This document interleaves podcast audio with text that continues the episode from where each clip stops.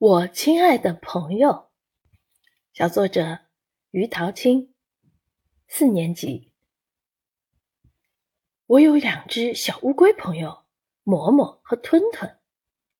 但我家就要搬去外地了，所以我想请一位同学收养他们。之所以给他们起名嬷嬷和吞吞，是因为他们做事总是磨磨唧唧、慢慢吞吞的。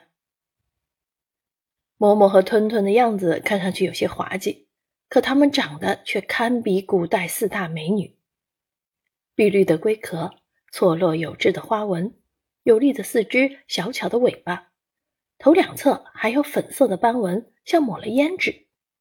可背面还有一串看不懂的甲骨文，充满了神秘感。虽然他们憨态可掬，可性情却颇为古怪。说他迟钝吧。有时候的确如此，他会眯着眼睛，像要上发条了一样，慢吞吞地向前挪动。可是，一旦在水里，他就马上活跃起来，身手敏捷地游个不停。说他迅速吧，的确是啊，他一旦感到危险，就会嗖的一下把头脚缩进坚硬的龟壳里，那动作简直迅雷不及掩耳。可是。他不会再轻易伸出头来，非要等到周围彻底没有响动为止。别看嬷嬷和吞吞平时动作慢吞吞的，但他们玩起来却一改往日的优雅形象，变成两个淘气鬼。一次，我不小心把球扔进了他们的栖息地，他们先是一惊，然后用爪子向外不停地滑动，在栖息地里爬来爬去，像是不满地说。你怎么这么大意啊？都快把我们吓出心脏病了！赶快拿美食来给我们压压惊。我只好抓了一大把龟粮献给两位龟老爷，来弥补我的罪过。还有一次，他们两个竟然配合起来越狱。